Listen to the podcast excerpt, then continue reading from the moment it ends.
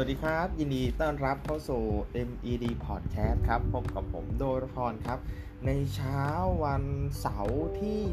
13 พฤศจิกายนครับ เช้านี้เราจะมาพูดคุยกับเรื่องสุขภาพกับโควิดนะครับ ซึ่งเป็นงานวิจัยใหม่นะครับเขาบอกว่าเทคนิคดูสุญญากาศที่ผิวหนังแบบโบราณนะครับ หรือว่าการครอบแก้วเนี่ยช่วยทำให้เซลล์รับวัคซีน โควิดได้ดียิ่งขึ้นนะครับนี่ก็เป็นเรื่องราวของทีมวิจัยวัคซีนป้องกันโควิด -19 นะครับชนิดใหม่ในสหรัฐอเมริกาแล้วก็เกาหลีใต้นะครับ ตอนนี้เขากำลังพัฒนาอุปกรณ์ดูดสุญญากาศผิวหนังนะเราอาจจะรู้จักกันใน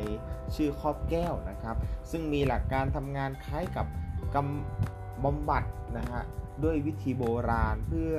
ใช้เพิ่มประสิทธิภาพให้อนุภาคของวัคซีน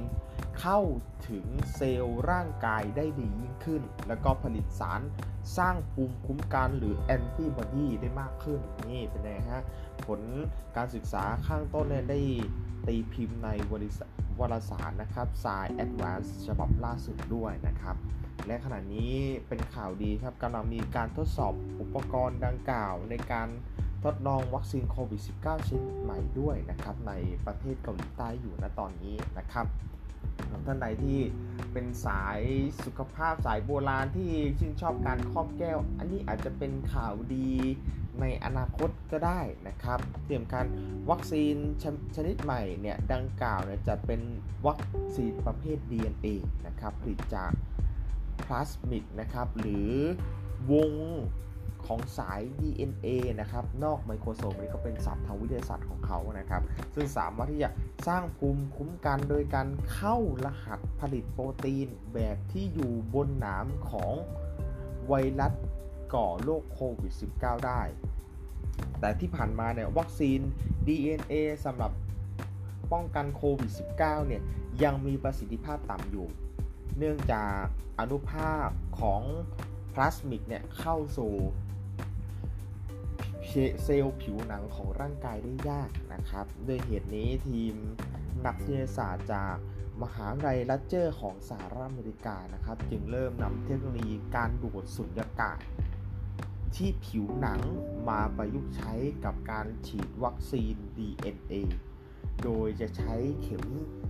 ฉีดยานะครับ ส่งวัคซีนเข้าไปใต้ผิวหนังตามปกติก่อนเหมือนที่เราฉีดตามทั่วไปเลยนะครับ แล้วจึงใช้อุปกรณ์การดูดสุญญากาศ หรือการครอบแก้วประมาณ 6 มิลฮะ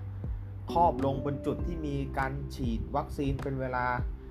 30 วินาทีนะเห็นไหมก็คือฉีดปุ๊บฉีดตามปกติแล้วก็ครอบด้วยนะครับ ก่อนอื่นก่อนที่จะใช้กับคนนะฮะเขาไปใช้กับหนูทดลอง ผลการทดลองกับหนู พบว่าการยืดขยายของเซลล์ผิวหนัง และปล่อยให้กาย คลายตัวลงด้วยเทคนิคการครอบแก้วเนี่ยทำให้เยื่อหุ้มเซลล์ผิวหนังถูกดึงเข้าด้านในได้มากขึ้นนะครับ จนทำให้เกิดการรับอนุภาคของพลาสมิกในวัคซีนเข้าสู่เซลล์ได้ง่ายขึ้นด้วยนะครับนำไปสู่การสร้างภูมิคุ้มกันหรือแอนติบอดีได้มากกว่าเดิมถึง 100 เท่ายังไม่ผิดนะฮะ 100 เท่า หนึ่งในนักวิจัยก็คือดรเฮาลินหนึ่งในสมาชิกของทีมวิจัยจากมหาวิทยาลัยลัเจอร์บอกว่า เขาได้ทดลองฉีดวัคซีน